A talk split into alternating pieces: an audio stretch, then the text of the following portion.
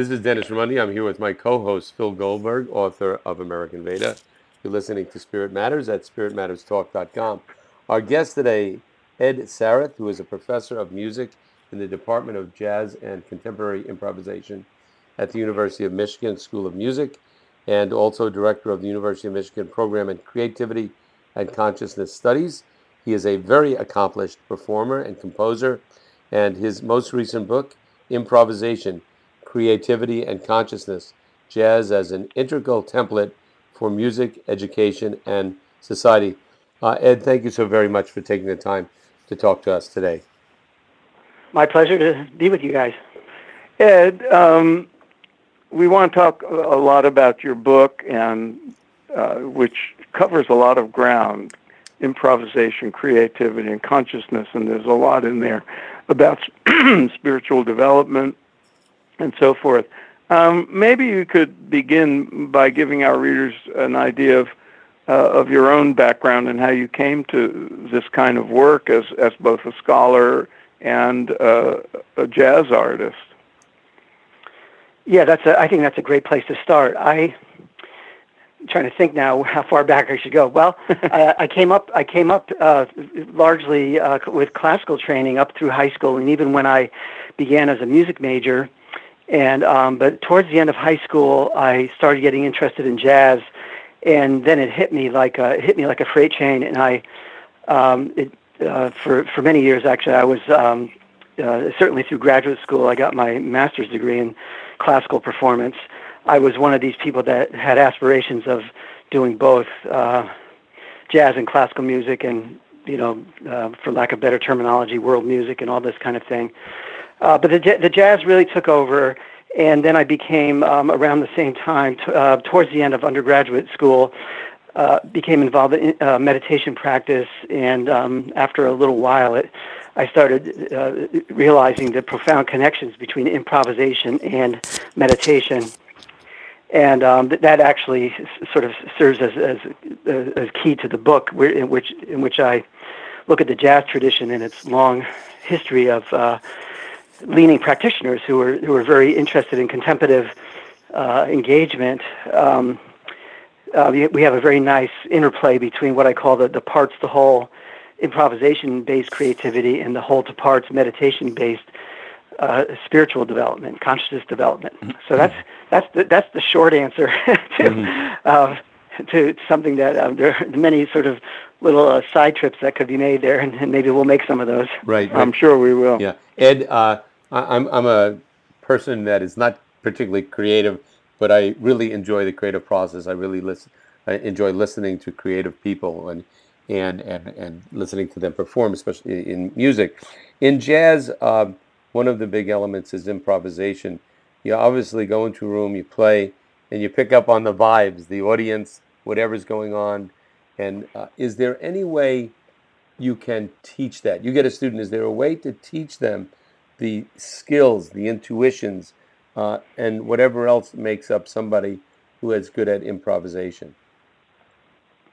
Well, you know, this, this is such an interesting question, and it you know, comes up it's nothing new, but it seems like it's coming up more and more as improvisation is something that is being viewed as uh, something that's not unique to music. It's you know the business mm-hmm. world, and uh, I just gave a talk at the University of Michigan Medical School uh, a year ago, and, and, commonly you know give talks on improvisation to cross-disciplinary audiences. So everyone, you know, the improvisation is kind of it's like the new mm-hmm. the new you know buzzword.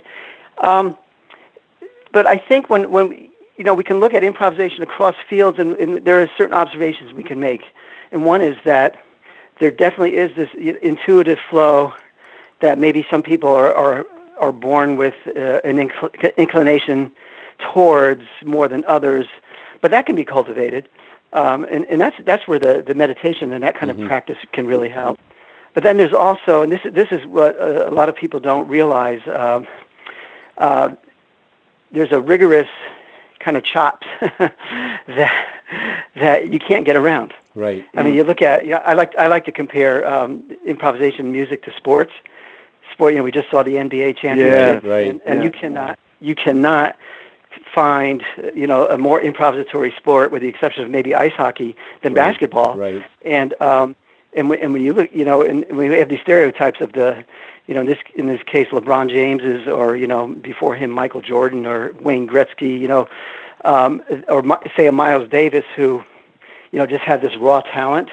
Uh, but the thing is, when we look a little closer, I mean, these guys are the hardest working guys. Right. Uh, you know, these, these guys get to the, the into the practice room or get to the you know get to the ball field earlier than everyone else, and they stay later. And um, so there's two aspects of it. You do have this intuitive flow, I, I think, as you described it, but also there's the other the other the craft of it is mm-hmm. really um, is really just as important. And, and the thing I love in terms of teaching and just sort of thinking about these things is, is how these things, these two things um, uh, go together. So there, there's a kind of interplay between uh, structure and form on the one hand, and freedom and, and looseness on the other. It sounds like, and if if I'm interpreting uh, the uh, some of the material in your book correctly, with respect to um, transcendence or you know deep spiritual experience, um, it sounds like uh, creativity, or in your case, improvisation, could be an entry point, almost like a spiritual practice of its own, uh, an entry point to transcendence, and at the same time, it's a kind of outcome of deep spiritual experience. The, the one would seem to feed on the other. Is that am I correct? Oh, that's absolutely true, and that's what I that's that's the the, the parts to whole principle. Is that is that the, the parts meaning that we're engaging in uh, a, a, very a very localized kind of um, intensive mental, physical, uh, emotional, creative flow, and this opens up to this more expansive tra- transcendent experience. And then, in, in with more overtly, you know, more explicitly spiritual or consciousness-based practice, uh, we do the opposite. we we step out of out of the stream of of the parts and um, delve right into the whole. Mm-hmm. And that and that in turn that in turn over time, as I, I know you guys know this, is uh, then informs this wholeness in the realm of the parts. So we have the, mm-hmm. the best of both worlds.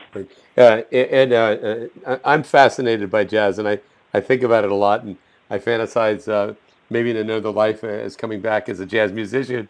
Uh, but but like you said, you have to have the okay, you could yeah. do that. I'll be the basketball yeah, player. Yeah, yeah, yeah, yeah, You have to yeah, you have to have the the, the, the skill, be able to actually play the instrument and do whatever you want with it. So the way I see it, uh, and uh, is that people have these uh, the great musicians have these incredible internal experiences, and then they have the uh, practical skills, the techniques to communicate that to the audience, and then they feed off the audience. And one thing in the evolution of jazz, and I'd like you to shed some light on this for me. Uh, there are performers and performances and groups, and it's almost like they're talking to each other through their instruments. Uh, and sometimes the audience locks in and grooves with it. Other times it becomes so abstract the audience uh, is, is, lost. Um, how, what, what, are your thoughts on that? And it, it, could that be used as a criticism, or is it um, is it better that uh, people that perform like that only perform for more sophisticated, more uh, educated audiences. Your, your, thoughts on that? Well, this is uh, boy. We could have a whole symposium on this, and and probably be more confused than if we were at the beginning. But uh, it's like uh, that's how they describe consciousness studies, you know. right. But um, this is uh, this is such an interesting question, Dennis. The um, and, I, and I've thought about this a lot because it's it re- you, you really hit on a, a major issue in, in say contemporary arts. Uh, and I think the, the bottom line is that is that the, the creative artist is tapped into a dimension of consciousness, a spiritual awareness, or whatever that is linked not only not only with the, the, the, the audience in a given in a given location, a given performance episode, but sort of the, you might say the pulse of the times. Mm-hmm. Uh, the really profound artist is in touch with that and is, and is able to create from that that that space a, a kind of expression that will certainly um, at times stretch the boundaries of the audience, but at the same time be be be flowing from such a deep source that that um, it, it goes beyond sort of mere entertainment. Um, it, it, it really it really mm-hmm. enables, uh, and I've had this experience sometimes with um, ensembles that uh, played played some music that was really would really stretch the boundaries Um, in fact, I've had two experiences that, that, actually exemplified the good and the bad of what we're talking about. I've had experiences that the music was so out that you know we lost the audience, and, and you know the question is, was it worth it? And the and the and the answer, I, you know, maybe performers don't tend to give, but that I would say is, no, it wasn't. Uh, we mm-hmm. were just sort of maybe indulging in something that was disconnected from the deep, deep source. But I've also had the experience where um, I, in fact, I've had this many times where the music would be music that you know listeners would come up and say, "I've never heard music like that." In fact, mm-hmm. um, I, I, even the, the comments that um, if somebody told me that this was the kind of music it was going to be, I wouldn't have come or something like that. But it, you know, it took me away. It, it just, it really had a profound experience. So I think, I think of it in terms of this, this is really the obligation of the artist to tap into that that place that is really transcendent these these you know kind of mm-hmm. surface categories and judgments about whether it's um, whether it's innovative, whether it's conservative, or, or, all that, because all those are all those are, are, are isolated facets of something that encompasses all of those possibilities. Mm-hmm. Um, you know, deep, deep art is going to have conservative aspects, and it's also going to have boundary stretching aspects. And when they're, when they're integrated, and, and, and they could only be integrated from this deep grounding, then then the impact is transformational. Great, That's great, great answer. Yeah. Um, I'm picking up on that. Ed. Um, you know, back when I was uh, young and a pseudo hipster in college, I, I went to a, a, lot of jazz concerts and clubs, and I once had the privilege of watching John Coltrane, and I know that he is one of the uh, the paramount uh, jazz artists who you refer to as having been involved in meditative practices. He and his wife Alice, of course, and I, I, I researched them a bit for my book. Um, and I know there are others. Um, but one, one of the things that's interesting is what you just said. You, you know, we, we associate uh, meditation or contemplative practice with uh, sort of peace and harmony. And, and yet, some of the music that would come out of, of um, people like Coltrane, who was a dedicated practitioner, um, would not sound peaceful and contemplative to people. It's the uh, sort of not like new age music or something. Um, can you, you know, give us specific examples, perhaps, of some of the artists you're, you're thinking of in in those re- regards, and and um, well, you can't play their music on the air at the moment, but maybe you can be a little more specific about that. Well, you know, what I would say is that, um, you know, there's, there's sort of stereotypical associations between, you know, as you said, new age music and all that, and the, um, uh, you know, sort of the inner experience and all that. But that's that's really that is really superficial because when we look at, you know, um, let's step back from music for a second. When we look at when we look at you know the the, the spiritual adepts they were uh, very dynamic individuals, mm. in- incredibly dynamic individuals who are risk takers and who are always on the outer edges, envisioning in, in this sort of thing. Um, and so, um, you know, that really dispels the stereotypes. So, so to me, the the um, you know actually the Coltrane's are the are the more representative uh, ideal of, of, of, of sort of this coexistence of, of deep inner ex- experience and, and, you know full engagement, mm. full engagement in the turbulence of life. And, and Coltrane's music was, I mean, there was a, a kind of turbulence, but there's also there were also moments of, you know, um, of repose, you might say, yeah, in terms yeah. of, you know, it wasn't it wasn't all uh, high intensity and all that. And I think, you know, and it, and it's interesting too because Coltrane, at, at its, you know, we always have to look historically too that Coltrane was uh, driven by a force of, of blasting away boundaries. Mm. And so in that phase, there was a lot of focus on, on you know, the so-called sheets of sound and, and that sort of thing. Mm-hmm. But when we look at, um, you know, I'm thinking about somebody like a John McLaughlin, who, um, the guitarist who would, um, in fact, um, Phil, I think you, you have a nice section on him in the book yeah, too, don't I do. you? Yeah. yeah. Um, you know, and he even even though he's a guitarist, he he describes himself as a post Coltrane or you know, a Coltrane disciple.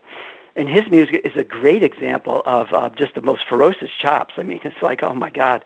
Um, at the same time, there's you know there's like exquisite stillness uh, in in the music too. Mm-hmm. So it's um, um, yeah, I, I think I think it's important to kind of you know again again the um, you know as things move as things progress in terms of creativity and consciousness development, the the, the idea of uh, you know all possibilities definitely comes in as a uh, a guiding a guiding and inspiring mm. principle. Mm-hmm. Right. and uh, it seems that there's uh, uh, more more fusion, uh, less of a boundary between jazz and rock and classical and uh, all the different musical genres. Uh, that and and I picked up on this speaking to some young musicians. Is, is, that the case that at one time jazz was more in its own category, rock was in its own category, classical, whatever, and that now young musicians t- tend to go from one genre to the next, and, and how does does that hurt the purity of, of jazz or uh, an improvisation, or is it a good thing? Well, you know, um, this uh, this is a, a, kind of a hot topic too, and the thing we have to keep in mind is that every tr- musical tradition that we know of, um, including you know, I, I, always I always go back to you know, like say North Indian.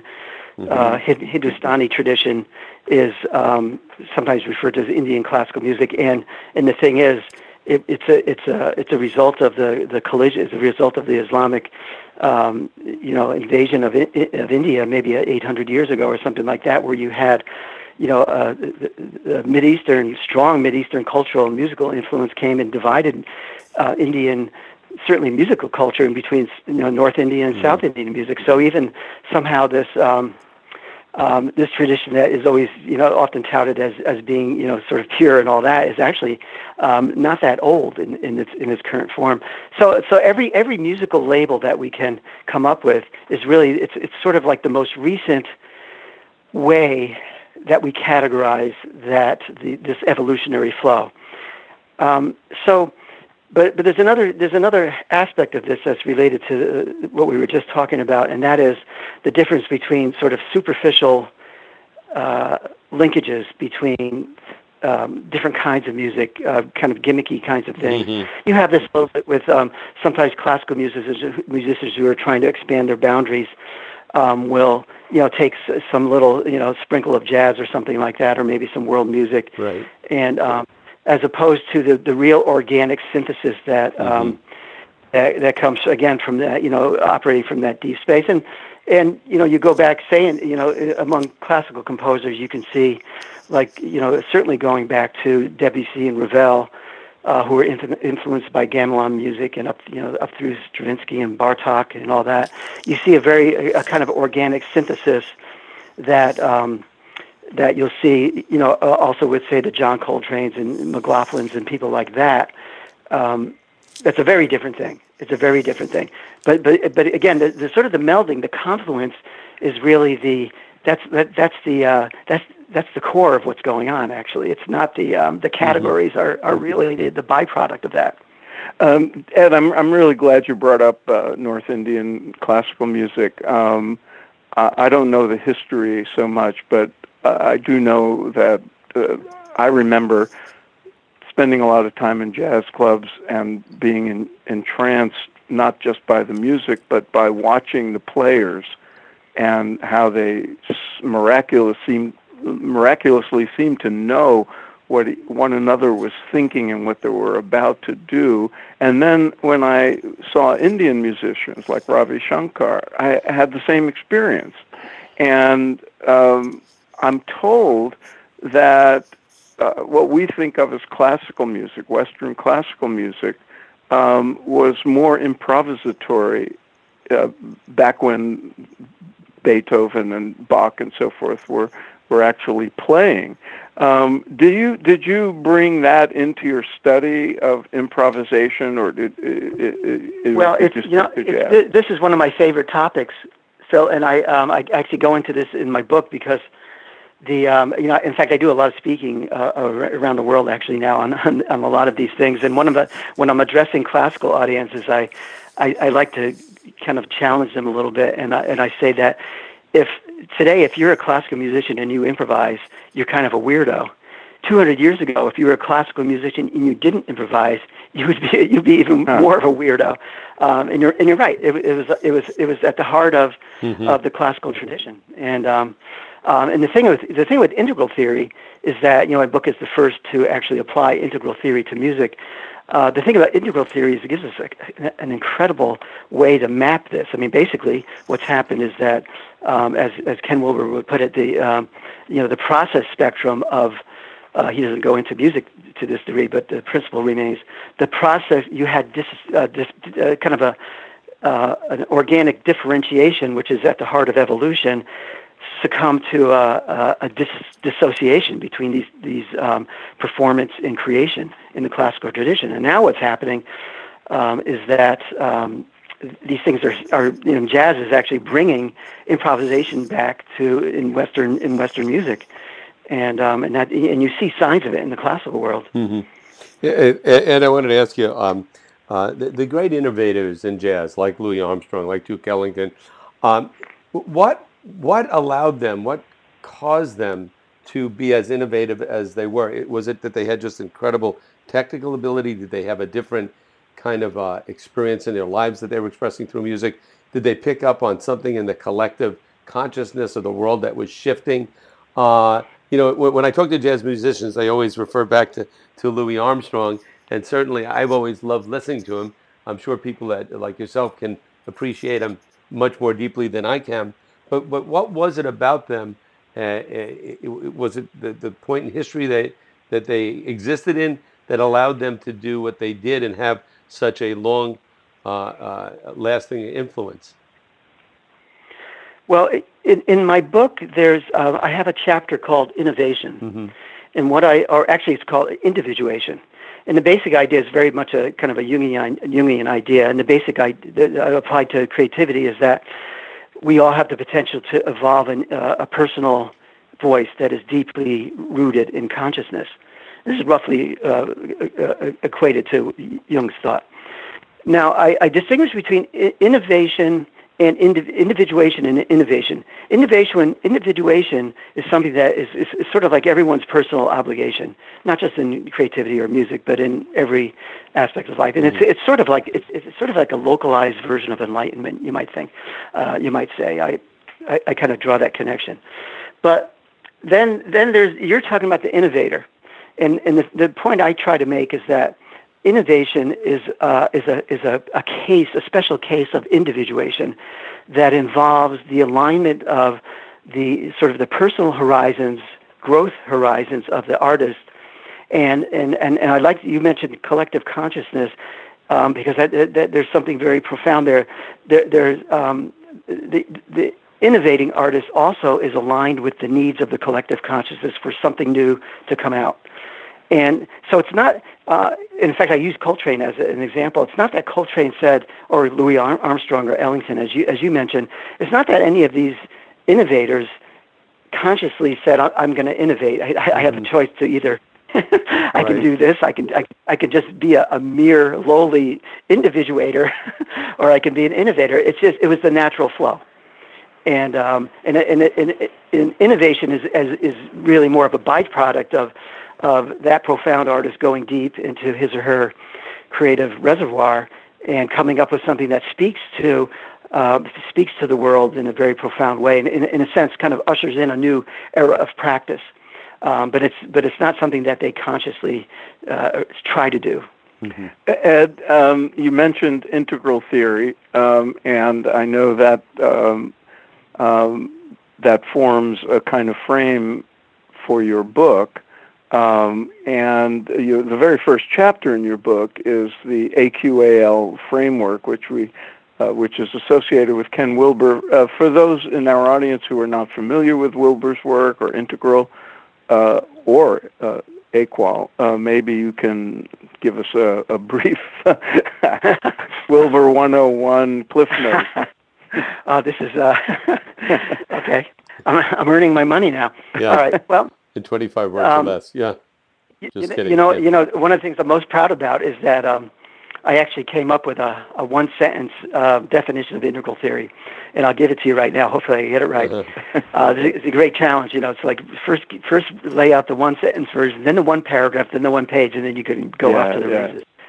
So integral theory uh, maps the inner and outer dimensions of human and cosmic reality, human potential and cosmic reality. So there's three parts to it. Two, uh, this is all one sentence though. the, the the process scope that is required to navigate the inner and outer dimensions of reality, and then three, uh, the evolutionary dynamics that that describe, you might say, or guide this growth over time. So the first, so the first part of it. I want to, I want to first compliment you for the for the creativity of making all that one sentence. well, well, you you got you had a little commentary here with you know so, but I actually actually the sentence I think I may use a, a few semicolons, but um, it's actually uh, it's a sentence. It's even less. sentence it's, nonetheless. yeah. uh, but just to you know just to to, to, to do just a bit into it more. So inner and outer.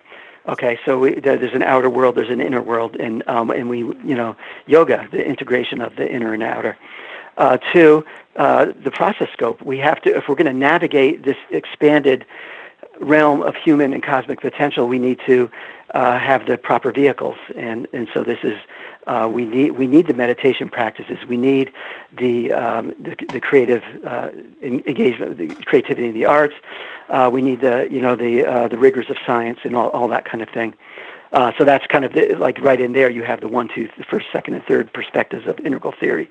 And and by the way, the AQAL uh, is is sort of an elaboration of it's a four part elaboration of the three perspectives. Mm-hmm. And then um, uh, what an interesting part, and I think a really overlooked uh, aspect of integral theory is the third aspect here of the evolutionary scale. So going back to say European classical music, uh, it maps beautifully on the integral progression from uh, pre-modern to modern to postmodern to integral, and basically, basically, um, classical music when improvisation fell by the wayside and you had you had the uh, ascendance of the the art object um, and it's an amazing collection of art objects. This was a this was a movement into a, a, a very uh, firmly modernist phase in the classical tradition. Improvisation coming back is a, is a, is a postmodern move, and then of course everything culminates in the integral, uh, because you see, in fact, you see in classic and contemporary, say from the mid 20th century, a little bit before that, I guess, on, you know, the so-called new music movement in classical music, which is decidedly postmodern, that actually disconnected itself, and this is all consistent with sort of the broader cultural analysis, disconnected itself with its prior uh, prior roots. And then in, in the integral phase, you have the, the improvisation coming back, and you still have the, the you know the canon of, of um, composed music and, and all that kind of thing.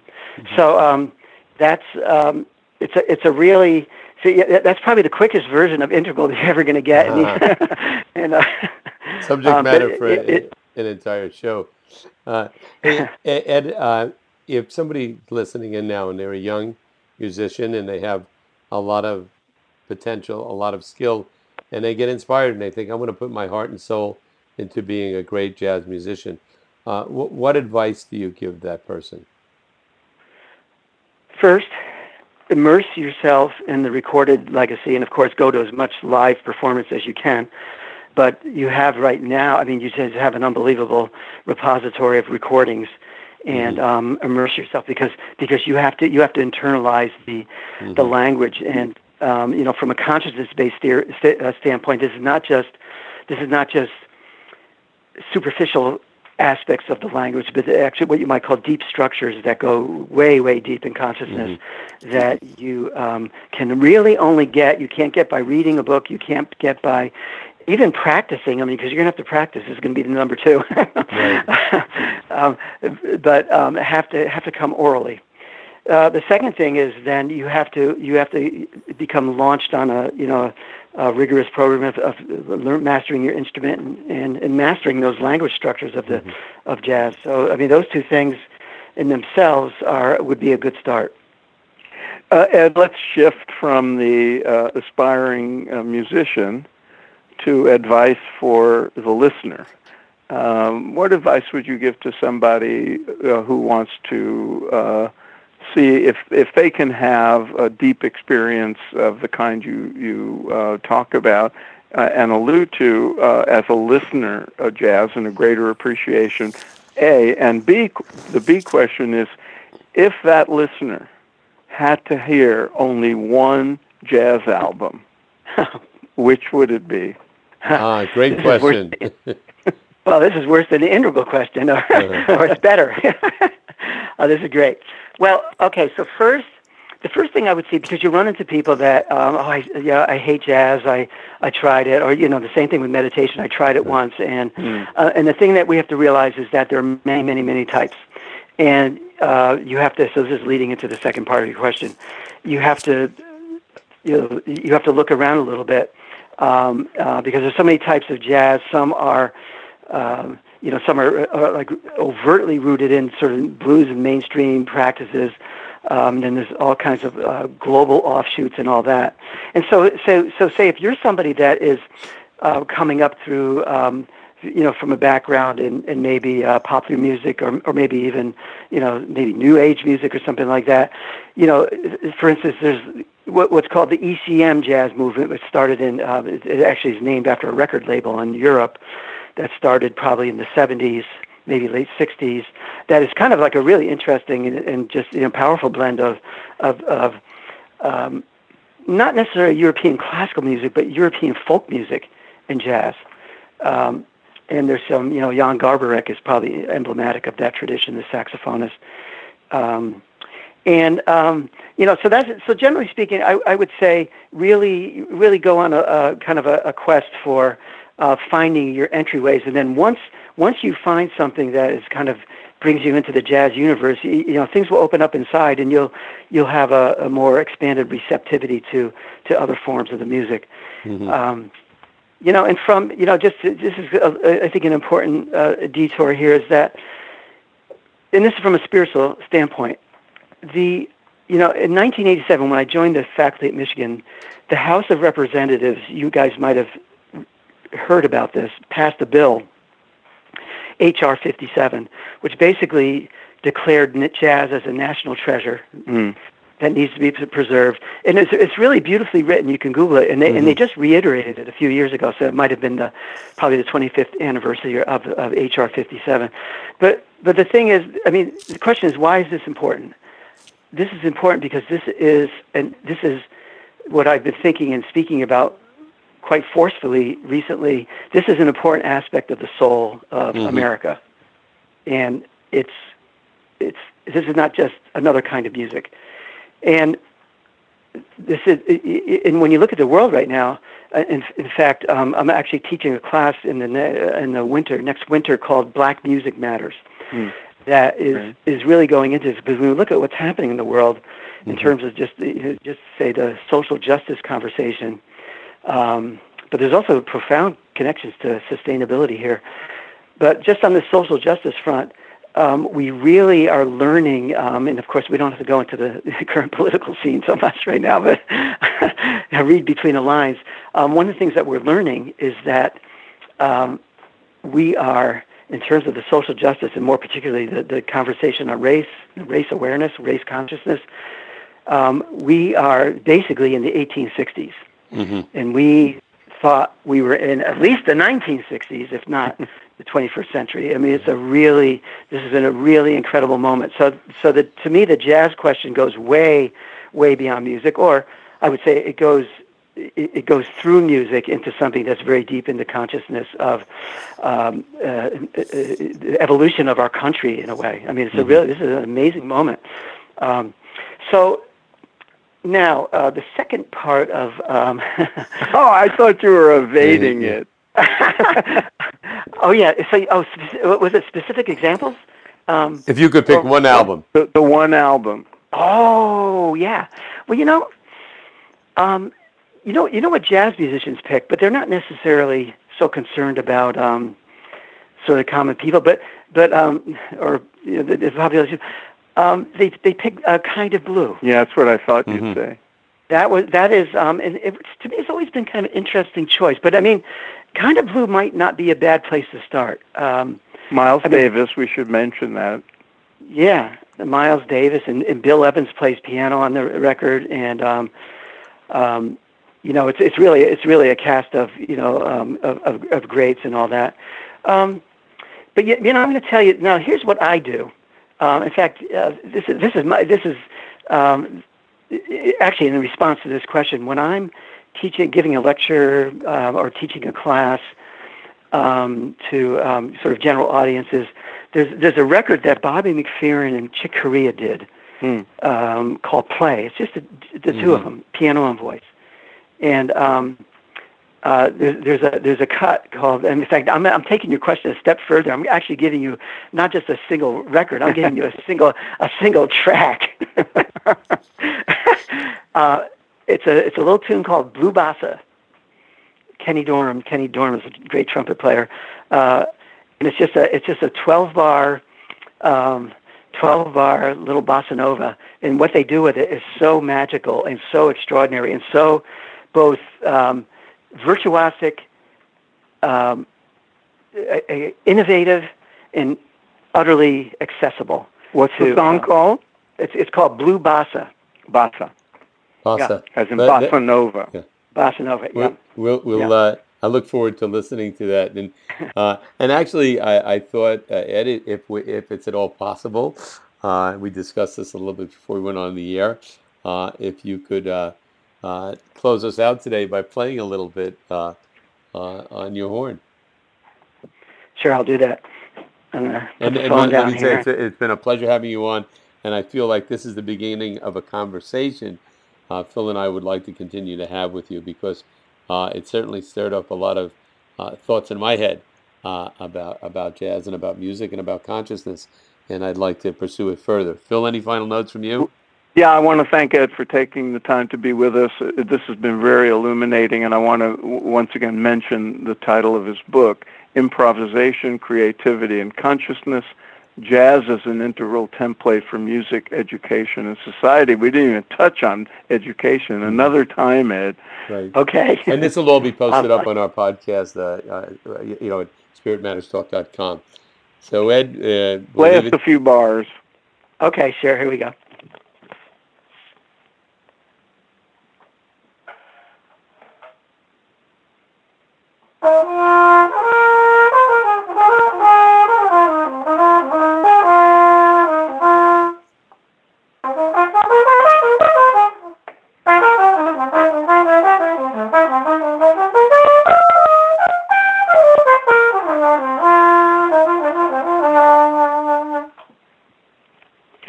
Hey, Hey, thank you so much. my pleasure you guys That was Ed Sarath. Uh, thank you again.